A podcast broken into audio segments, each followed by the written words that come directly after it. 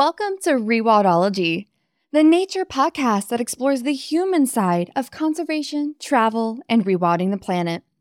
I'm your host, Brooke Mitchell, conservation biologist and adventure traveler.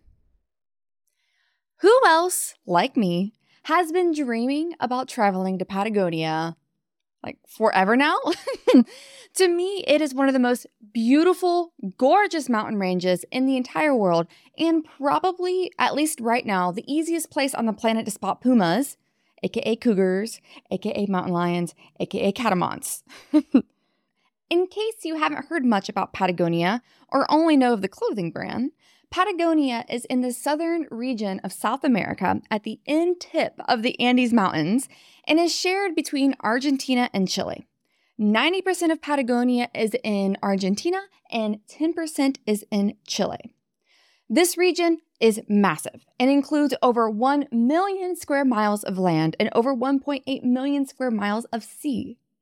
The western side of Patagonia is characterized by massive peaks, glaciers, fjords, and forest. And on the eastern side, you'll find steppe, open plains, and desert.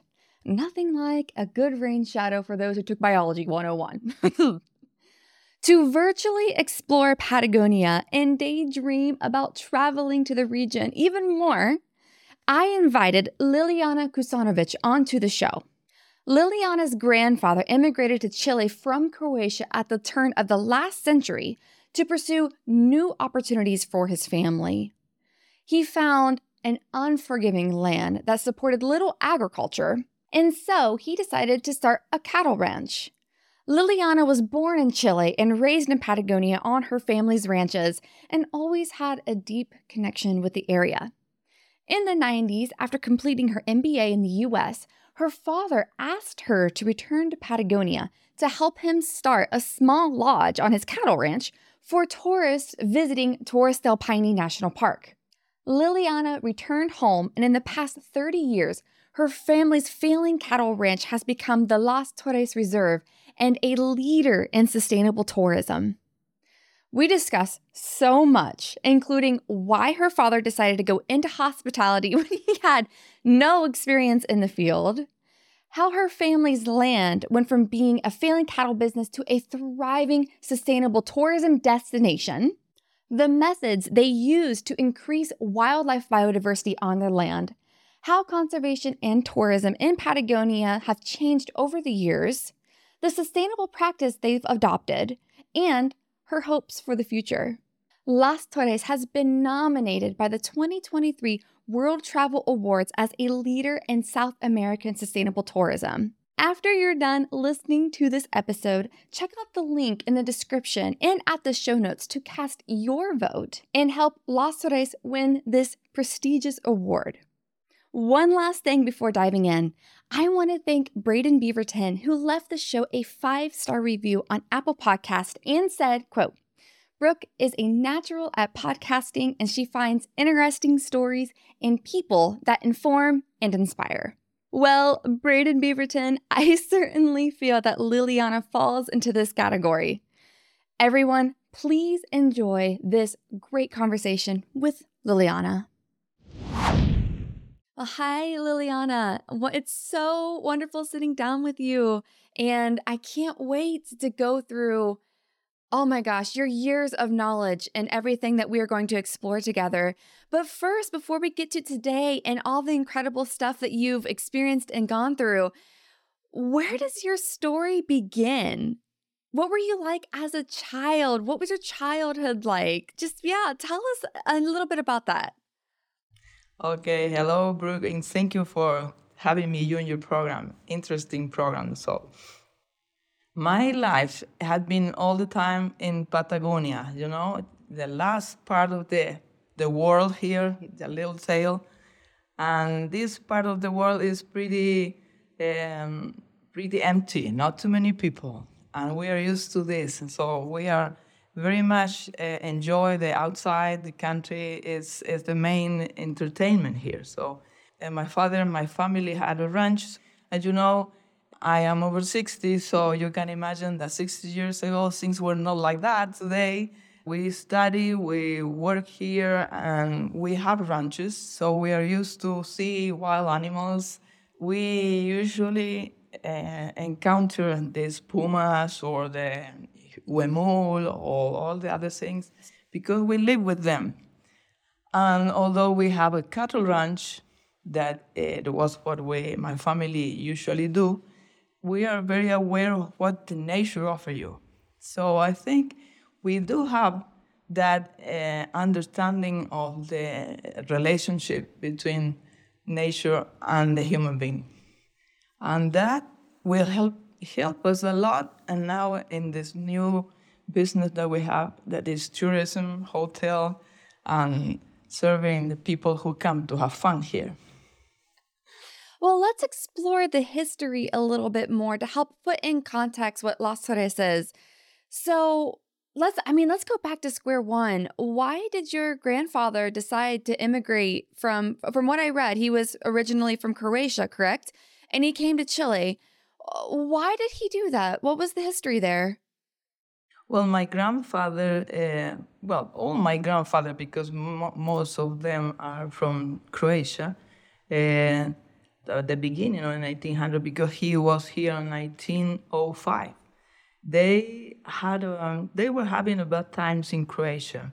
Uh, in the island where they live, they they lived from the production of grapes, and there was a big uh, sickness of the vines everything was pretty bad. They were having a lot of problems, and many of them hunger. They, they couldn't eat. So there was a big immigration to America because it was this gold rush, and it was in North America and South America.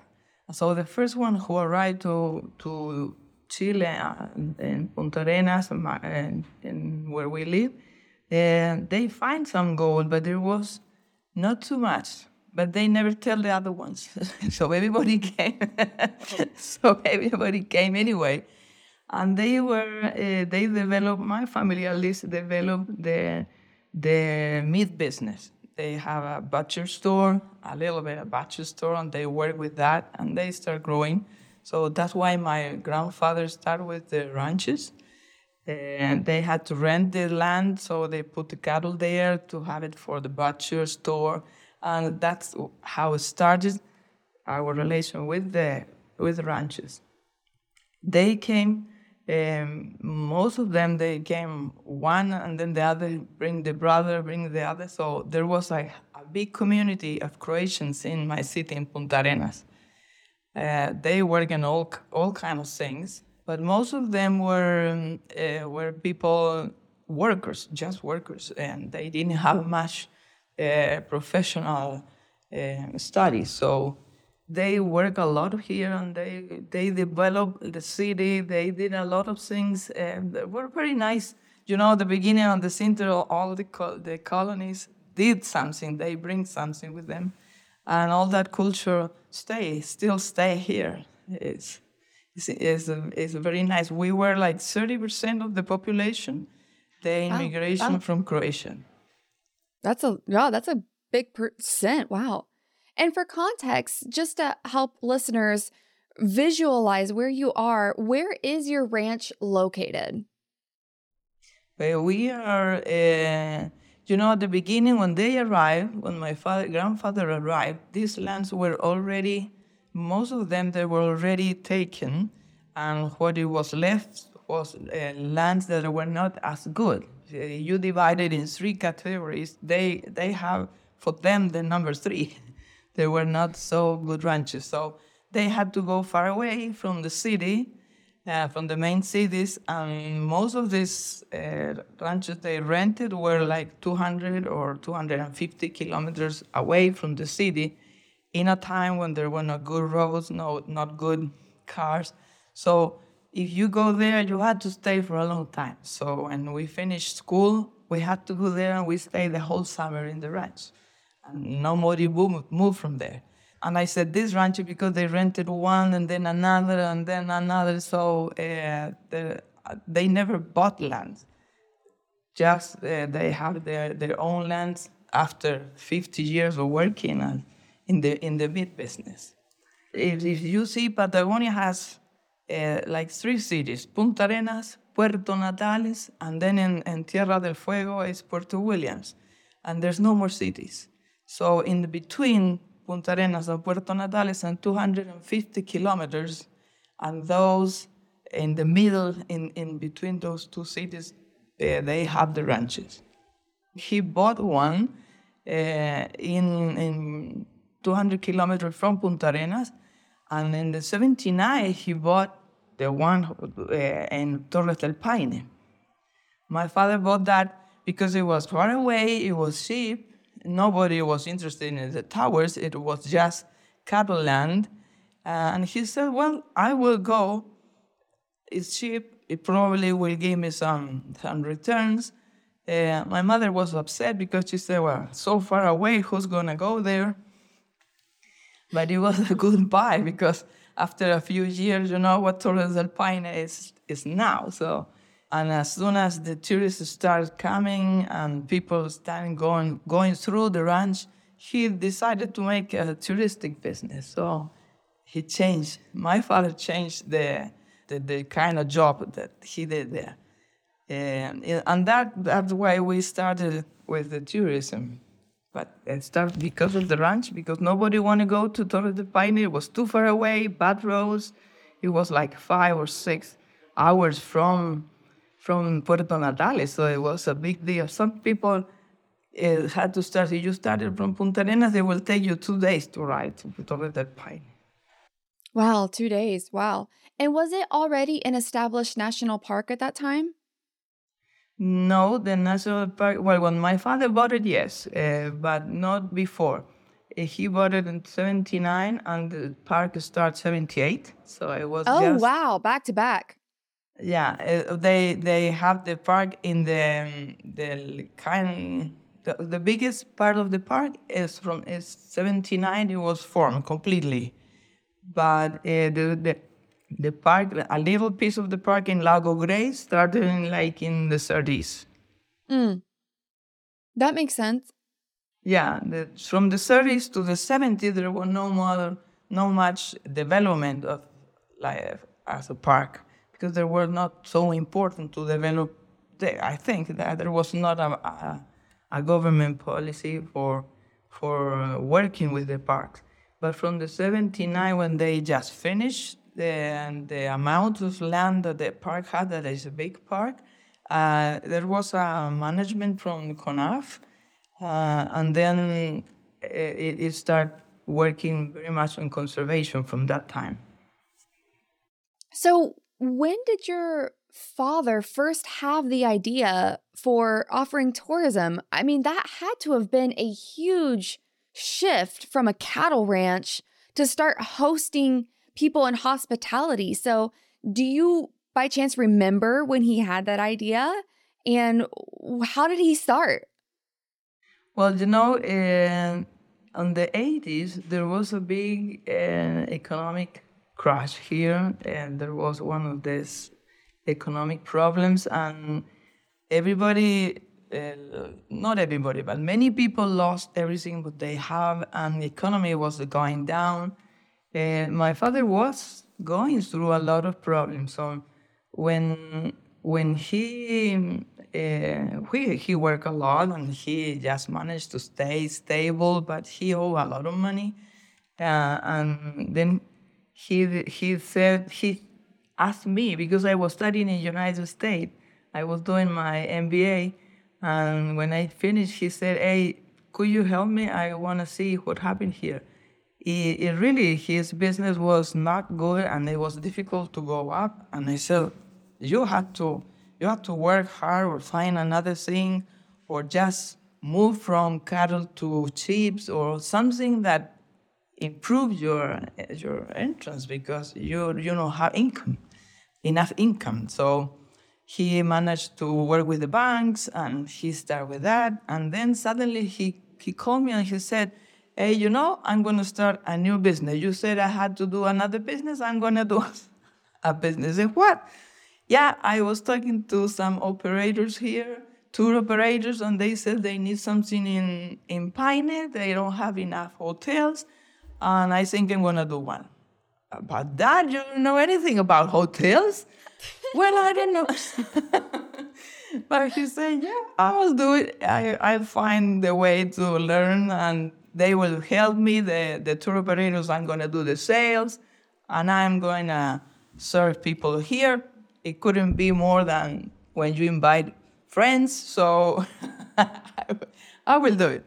Well, and you know, he, he started with that. Uh, the banks helped him a lot, and he started with first with nine rooms, uh, but the operator said they were not so good. It was like a hostel.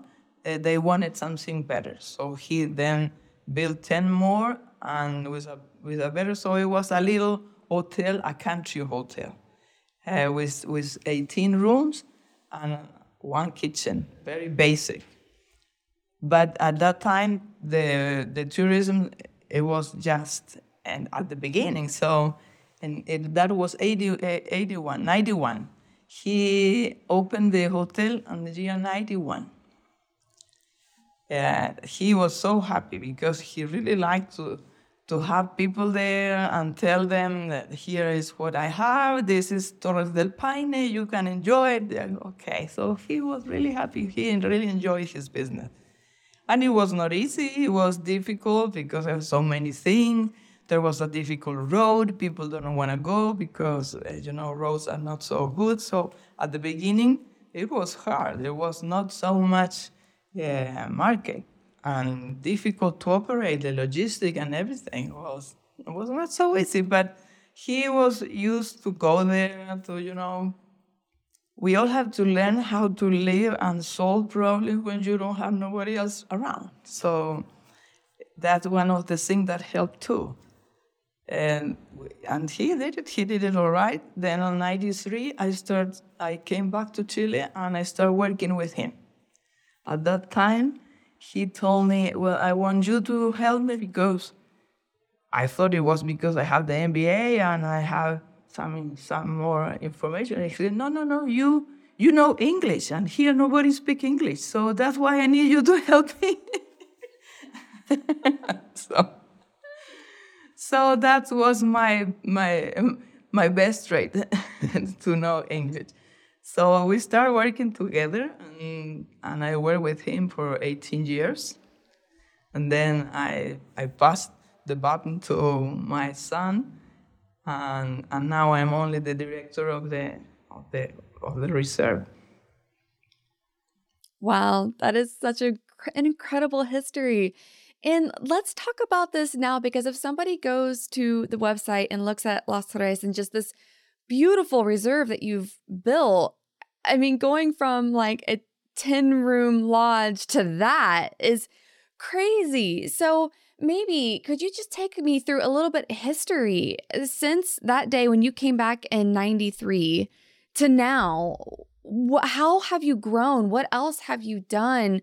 and and yeah just just, just kind of just take me through that the history since then well we are happy and very proud that we this year have 30 years of our operation 30 years that we learned a lot we went through a lot of things uh, but it was a very nice job i think uh, difficult or whatever you want to but it was nice and the thing is we started with this 10 a 10 room hotel, but you know, it's, I think it's the same uh, customer that tell you what to do and how to do it. And since the marketing was working, people was coming, and there was no, no enough room. So we always respond to the demand. Uh, more than that, we had to look for demand, we had to respond to an excessive demand. Uh, and that helped to grow we grew we grew a little bit fast, but but we managed to do it, and we we start building a better hotel in the year '95. We we opened really a hotel. We were we stopped being a lodge or a hosteria or whatever. We made it bigger rooms with better quality, better better food, and and we changed that beginning since the year '95. Uh, the other thing that helped was that we have a very bad road. We have a river to cross, and it was a narrow bridge, and and we managed to fix a little bit that road, and we bettered the quality of everything. I remember that the the tour operators didn't want to go because they said you have seven kilometers of very very bad road, and I don't want to go through that if I can go to other hotel. So what we do we improve the quality of the, um, the food, and we have a, a gourmet menu. We have a very good chef, and that changed everything. Because then all the people want to go because of the food, and mm, they forget mm. about the seven kilometers of bad road. so you had to work things like that. it was uh, it was an, um, a difficult thing because we have to to not to work with that bridge that it was two meters, so you had to have you couldn't have trucks going through. You couldn't have anything big than 190. Uh, so there was a lot of movement in that bridge. Uh, you had to to download big trucks to little trucks, many many things. Working Paine was always a difficulty, but you know you are in the mountain. Mountains are difficult and you have to work with that. And we did it. And I think uh, we are very happy with all the results because then we start doing lodge for the uh, for the trekkers because people like to trek in Torre del Paine is one of the best trekking. And we start doing lodge in places where they finish for, with one one day trek. And we we have four lodge and that make much easier the, the walk through the park. And so, so yeah, I tell you, the demand was the one who was mm, uh, asking us to do everything. That's so cool. We did this with a lot of difficulty because the people didn't have much knowledge. They didn't speak English. So we had to do a lot of capacitation. We had to work uh, bringing people from other places. And now I'm so glad because you know here everybody speaks English, everybody can do the job. Every, so it's it, I think we have accomplished not only uh, our business, but we have a lot of uh, improvement in the community because of this business. Not something that we do specifically, but you know it helped. This new business helped to develop the whole community. Uh, Torres del Paine had like five hotels. Uh, this brings uh, a lot of uh, hotels to Natales. Puerto Natales had grown too.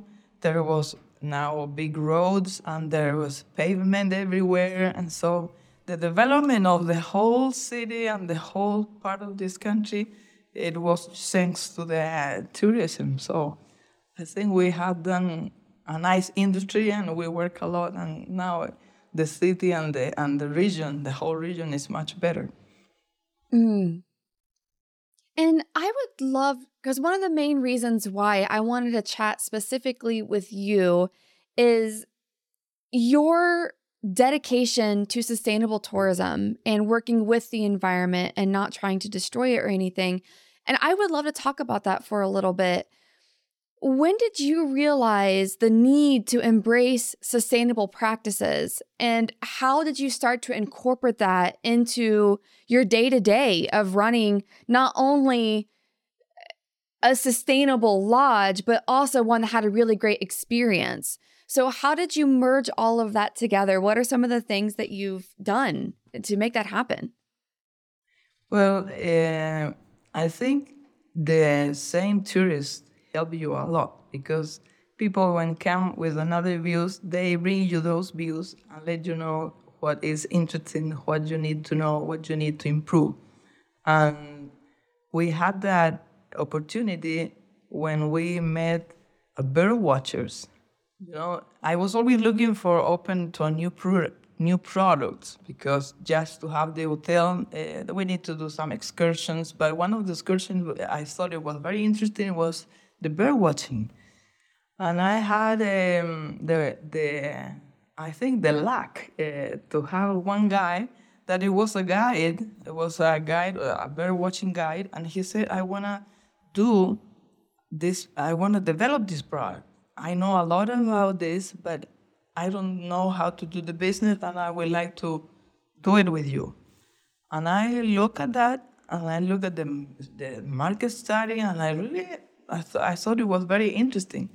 And he came with work with us, and he started bringing these uh, tour operators from mainly United States, and they were bird watchers, very dedicated bird watchers, and they have all this view of sustainability everywhere. Uh, you know, there was this um, hunting hunting tours and that, that there were on that time and they didn't like that and so, so they told me well why you don't just manage things so we don't destroy nature we just work with them? And through these uh, companies that it was international expedition at the time and with uh, fantastic Sur Birding that they were there, there and I finally get him and make us a partner. And they I think they provide us with a lot of input for doing this because they always have scientists with them and they bring people. It was the first time i saw about doing a management plan for the land because uh, they had these people that came and said well you had to do a management plan. I said well what's that? I don't know is a management plan for the land. And they they did one for us and then I understand what they mean and how they how they work.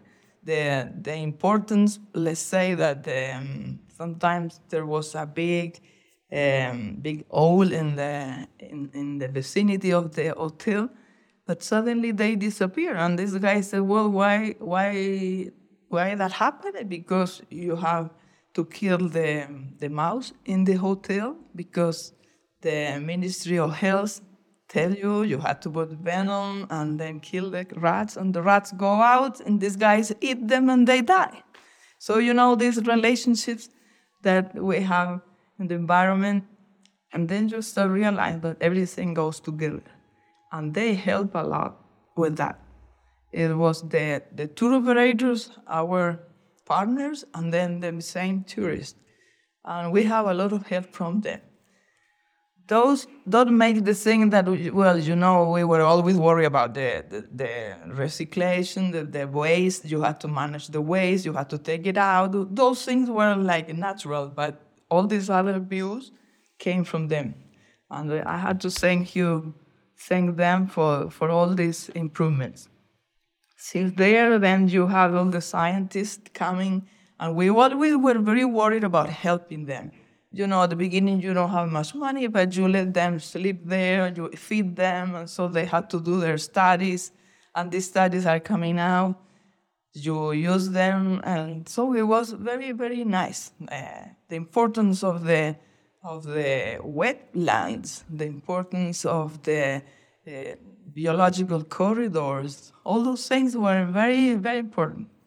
And then we were working for many years and, and there were always this dispute with CONAF because we have cattle. Because we have the hotel, but we still been, the, the land was a ranch anyway. But the cattle was something that the, the CONAF didn't like it. The CONAF is the ranger, the park rangers. And, and then we didn't realize that it's because the cattle and the huemul, our deer, were not there was not a good combination. There were something the huemuls were going, they, they left and no, nobody saw them. They're, they're, they did, they are very shy animals and they don't like people. They don't like other cattle. So we Im, invade their environment.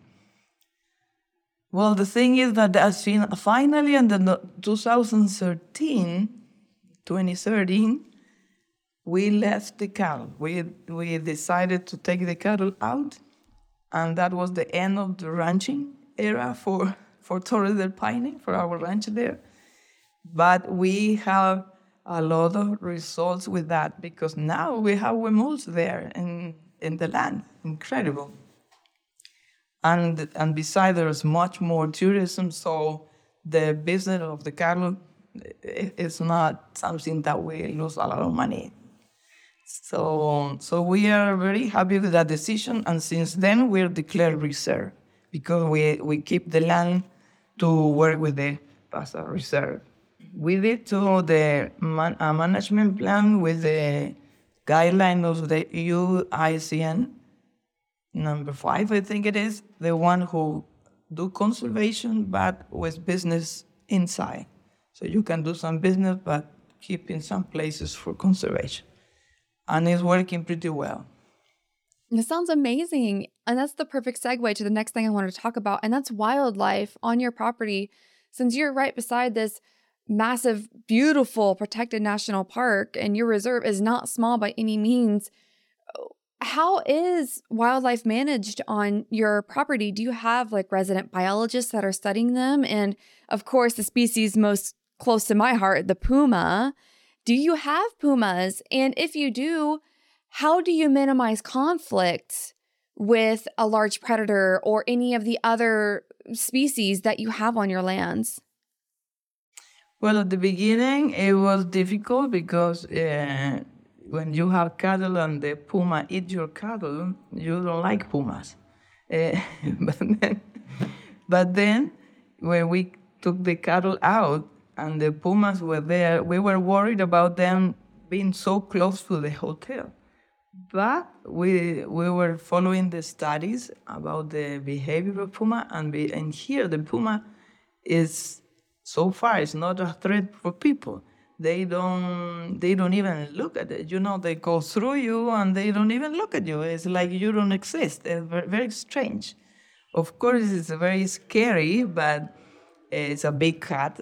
I don't like to be close to them, but uh, but if if you think that they, that is their land and you have to be careful, but not not so you have to live with them, is is interesting. It's interesting to see. They they went through the the hotel many times or the lodge. You can see them very close.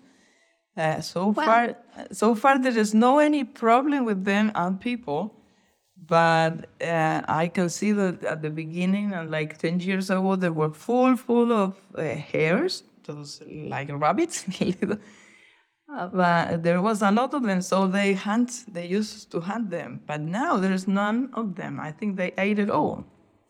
I don't know mm. what it will follow. And this year they were eating our horses. And so I, mm. I think maybe there is not enough guanaco, I don't know but we'll we'll have to see it. What ha- what is going here and it's very good. There is a dog that works with the cattle or the sheep. You put the dog with the sheep, and they feel like they are sheep, but they they bark and they are with the sheep, and the puma don't get close to them.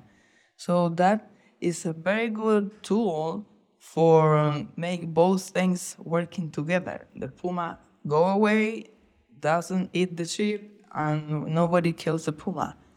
In the national park, we don't have the problem because there's no there's no sheep or cattle. But yeah, we we always tell the people be careful, just don't get so close. But the, the puma lives with us; it's always there. It's incredible. You have to come and yeah. I, Lilian, I want to come so bad it almost hurts. Like I can't even describe how badly I want to come to Patagonia. Like it's it is in the top two bucket list right now. I keep checking things off and right now, yes, Patagonia is high up there. Uh, I'm just sure the wildlife, just even what you've said in your own in your own time there you've seen it changed. You've seen what happens when you take away the livestock and you take away the cattle and, and the ranching and and the pumas come back and these endangered species come back. Like, that's just that's just so cool you know? That's like conservation in action which i love all about. And i speaking of change one of the things that i wanted to talk to you about is since you've you've been in the industry for a while and maybe a lot of us don't know the history of like tourism in Patagonia. How has it changed over the years from from your time, maybe like even when you started working in the 90s in the tourism industry in Patagonia? How has it changed in the area? Has it changed for the better? Has it changed for the worse? Is it becoming too much? Is there still room to grow? Yeah, eh, maybe could you just give us a, a pulse on the status of tourism over the years up until today and what you may what you might predict for the future as well? Well, I think it will work for the better because uh, at the beginning, you know, the the cities we, we have a lot, uh, about the same amount of people living in, in the region. It's 150,000. But these people have been working and prepare themselves to work in tourism. And you see a cultural change and you see um, better cities because because of the tourism there were many hotels many people that were with hostels there's this worry about the looking looking good. So the houses now are painted, the, the roads are better, that we have better parks, maybe not as nice as the rest of the world, but that we have a lot of improvement in that sense. And even the the attitude, people attitude is different because when you are so close and you are you don't have any other people, you're like shy and you don't want to go out, you don't want to talk and now everybody is uh, I, I, is, is very open, open-minded, and everybody speaks English, and so I think it's much for the better. And besides that, Torres del Paine, it had been um, a, a, very special destination because it had been one of the first in Chile to develop as a with, with quality, I think we could say that is I think from there started to do better hotels, better gourmet, better better everything. Because in the 90s there was nothing in Chile, not too much. So I think it, it had been a mentality that will make you work with better better people, better quality. You learn from from your tour operators you you can see what is in the world and then in here in chile was well applied i think. So we were worried about quality we were worried about uh, taking care of the environment and we saw that those things were very important for our clients so you had to follow it. Uh, and to me i feel that there is no no damage because of ma- massive tourism because there's no way there could be massive, no, no enough hotels, there's no enough uh, airlines to come here. So there's always a specific uh, kind of tourists, the, the one who come here is so long distance. So you will never see here 5,000 people on a day. I don't think so. So you had to be worried about, let's say, when you go to the towers on that trail is one of the busiest, and for one of some years there's too many people there. Well, you have to be worried about that. The, do this the trails so it will not be so crowded and uh, so things that you have to be aware of. And we are working on that. We are working in in in, in improve that trail because uh, you cannot feel that that you are in the middle of New York. No, no. You're, you're in Patagonia. so yeah, we were always worried about giving the sensation that you were in a free land with not many people and, and then really enjoy that sense. Mm, that sounds beautiful. And that's great to hear too. Yeah, just the exclusivity, oh, that's not even the right term, just the remoteness of it. I mean, you really have to go out of your way to get there, which might protect it in the end. And on that same note, well, uh, in, in a similar vein, how has conservation in Chile changed over the years? Have you noticed a difference?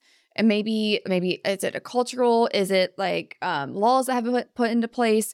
What have you seen in the conservation realm in your country in the past few decades? I think it has it had improved a lot.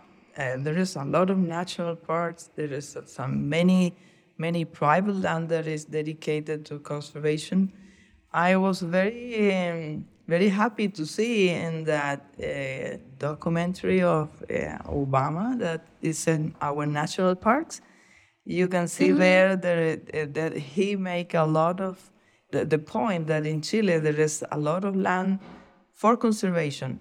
In Magallanes, in here where we are, Patagonia, we have 53% of the land as a parks. And beside that, we have some parks foundations like the, the WWC that it has a lot of land there. There is some private lands that are for conservation, like Tompkins bought a lot of, of things here. And then people like us that dedicated some of the land to conservation and doing some business inside.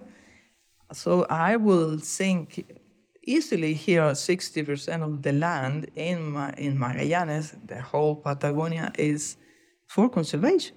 And that is a big issue. There is a lot of investigation, there is uh, a lot of care about it. I think um, there maybe maybe of course you see it will need some more or, or some more uh, inform, uh, more investigation maybe but what is done i think from from the 90s to now is, is, is a lot, a lot of difference. There is a big conservation issue here. And since we are so little people, because 150,000 for this big land, you don't see much people around. So it by itself it conserves. I think that, that all these trees and all these things that I believe is a big thing on conservation, seeing the rest of the world. Mm, yes.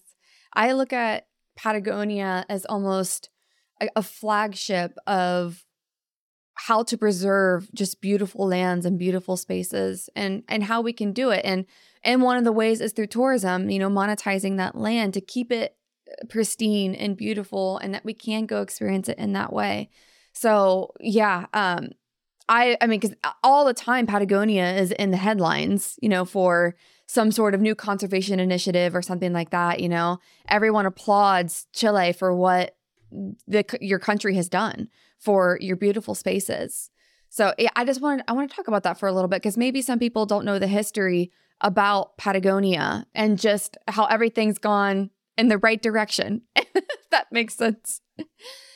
So going back to you a little bit uh, and like reflecting on your time and watching your reserve grow, what do you hope for the future now? As like, what do you see, or what do you hope to see for your lodge and maybe for Patagonia uh, in general? What do you hope to see in the future?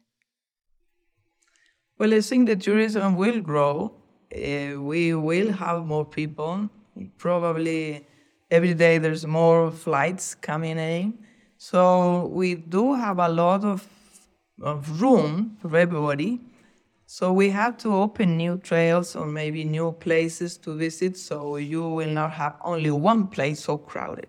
We had to manage that kind of um, a movement into the land because Torres del Paine is a big, big place. It had 250,000 hectares and there's only 5,000 that is used for the people.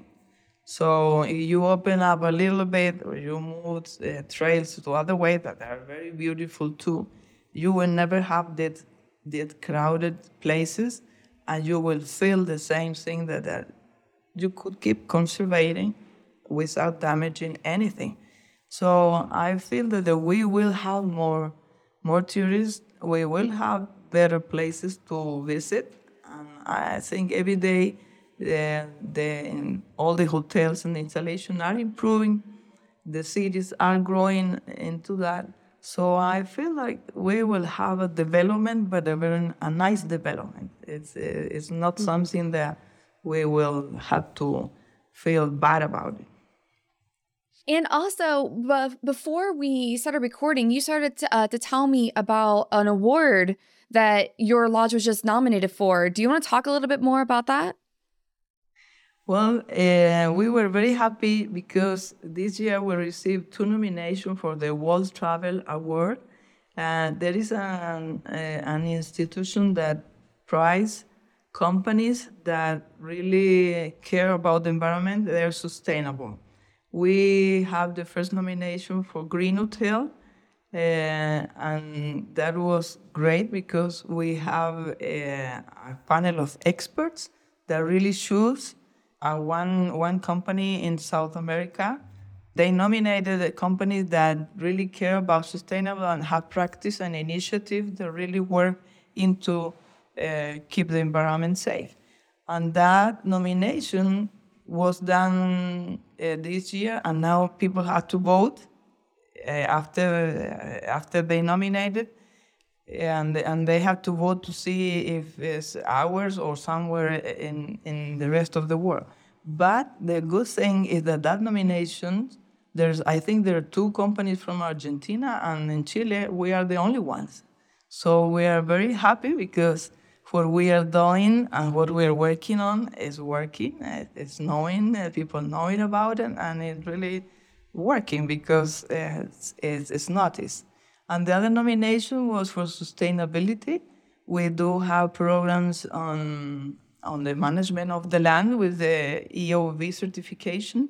That is um, how, how you uh, make the, the land better through the management of the horses because we have horses for the excursions in Torre del Paine, and those horses are managed uh, in a way that holistic management is called, and that uh, make improvement in the land so the CO2 is recovered and into the soil, and we have certified for five years now that is working and doing pretty well. That's one of the initiatives. The other is sustainable cocktails, that uh, we have a bar where we have all things sustainable. You have to uh, use uh, the, the glasses that come from bottles, the, all the ingredients that are not the alcohol, but the other ingredients come from the, the same branch. We have, the, we have a garden, organic garden, so all these things uh, worked together and gave us uh, this nomination. We were so happy. We, we got the prize, and and all this the waste management is the other thing. We have a very big problem in waste management. 2018 to now, we reduced uh, the trash from two kilos 50 uh, 540 grams to 570 grams per wow. person per day. So that is great because management of waste management is a big issue there. Remember, we are in the park, so we had to take it out. So the reduction of that trash, it was a big issue and a big job. So we are very happy to accomplish all those things, and we were prized with this um, nomination award. So great. Um, and now we have decided that that is uh, because of where we are a green hotel. Perfect. We, we are very happy because it goes with our mission and our goal of being one of the the biggest, uh, on one of the best on, the, on doing sustainable tourism. So great. We are very happy with that nominations. That's so exciting. And what is the best way for somebody to possibly look up more information on how can they come visit? Is there a good website to go to? Yeah, what's the best way to book and and come stay? Well, you know, internet now gave you all the information you want to. Uh, if you want to see Reserva Las Torres, Reserve Torres Las Torres Reserve, we have all the information there. But if you see Patagonia, you will see a lot of information. I will recommend to come to Torre del Paine. You come here, but you will have to visit Punta Arenas. You have to visit other things so you will see the whole stuff because uh-huh. not everything is Torre del Paine, one of the best views, but you have to visit everything. And some people go to Antarctica, it's, it's the, the, the, place to start. You come to Punta Arenas and then go to Antarctica. It's, it's a very nice view and you can do the, the trip to, to Torres del Paine in the meantime, meanwhile you wait the plane for the Antarctic. So I think uh, if you look for the information, you will have it everything. Um, and there's many tour operators that work a lot with Patagonia. So uh, if you don't feel like doing by yourself, you can look at this operator that, that they will offer you a very good deal too. Yeah, but you could get a lot of information on on the especially in our page, Reserva Las Torres. sí. That's so exciting. And of course, I'll have those links in the show notes so that we can all contribute and get your lodge another fantastic award that you've more than earned for everything that you've done for the past 30 years and just how much you've grown and added to tourism and Torres del Paine and it's just incredible to hear. And and thank you for giving us this history of not only your lodge but the park and how tourism has developed in the area. But yes Liliana you are amazing and I appreciate so much you taking the time to sit down with me today and share everything that you've learned with us. And so thank you well, thank you for having me here. It's interesting to meet you and, and your program, and I'm really, I think you're helping on the, on all these duties of conservation. So great. We hope to see you here soon. Who else now wants to join me on a trip to Las Torres Reserve? I bet if enough of us come together, I am pretty much certain we can make this happen. Let me know your thoughts by emailing me at hello at rewildology.com, messaging on any of the show's social media accounts. You'll get to me. I don't have a social media manager, or leaving a comment in the Rewildologist Facebook group. To help keep this show ad free, please consider donating to the show or purchasing a piece of swag at the website. I'll be eternally grateful if you did that. Be sure to tag the show if you do buy a piece of swag so that I can share it with everybody. There are also lots of free ways to support the show, including subscribing to the show on your favorite podcast app, leaving up to a five star rating and review on podcast apps like Spotify and Apple Podcasts, subscribing to the YouTube channel, signing up for the weekly Rewildology newsletter at the website, and following the show on your favorite social media app. Lastly, I want to thank Focusrite for powering the podcast sound. To see the Focusrite gear I use to record the show, head on over to rewildology.com and check out Nature Podcasting under the Resources tab. Until next time, friends, together we will rewild the planet. Hey, thanks again for listening to this episode of Rewildology. If you like what you heard, hit that subscribe button to never miss a future episode. Do you have a cool environmental organization, travel, story, or research that you'd like to share? Let me know at rewildology.com. Until next time, friends, together we will rewild the planet.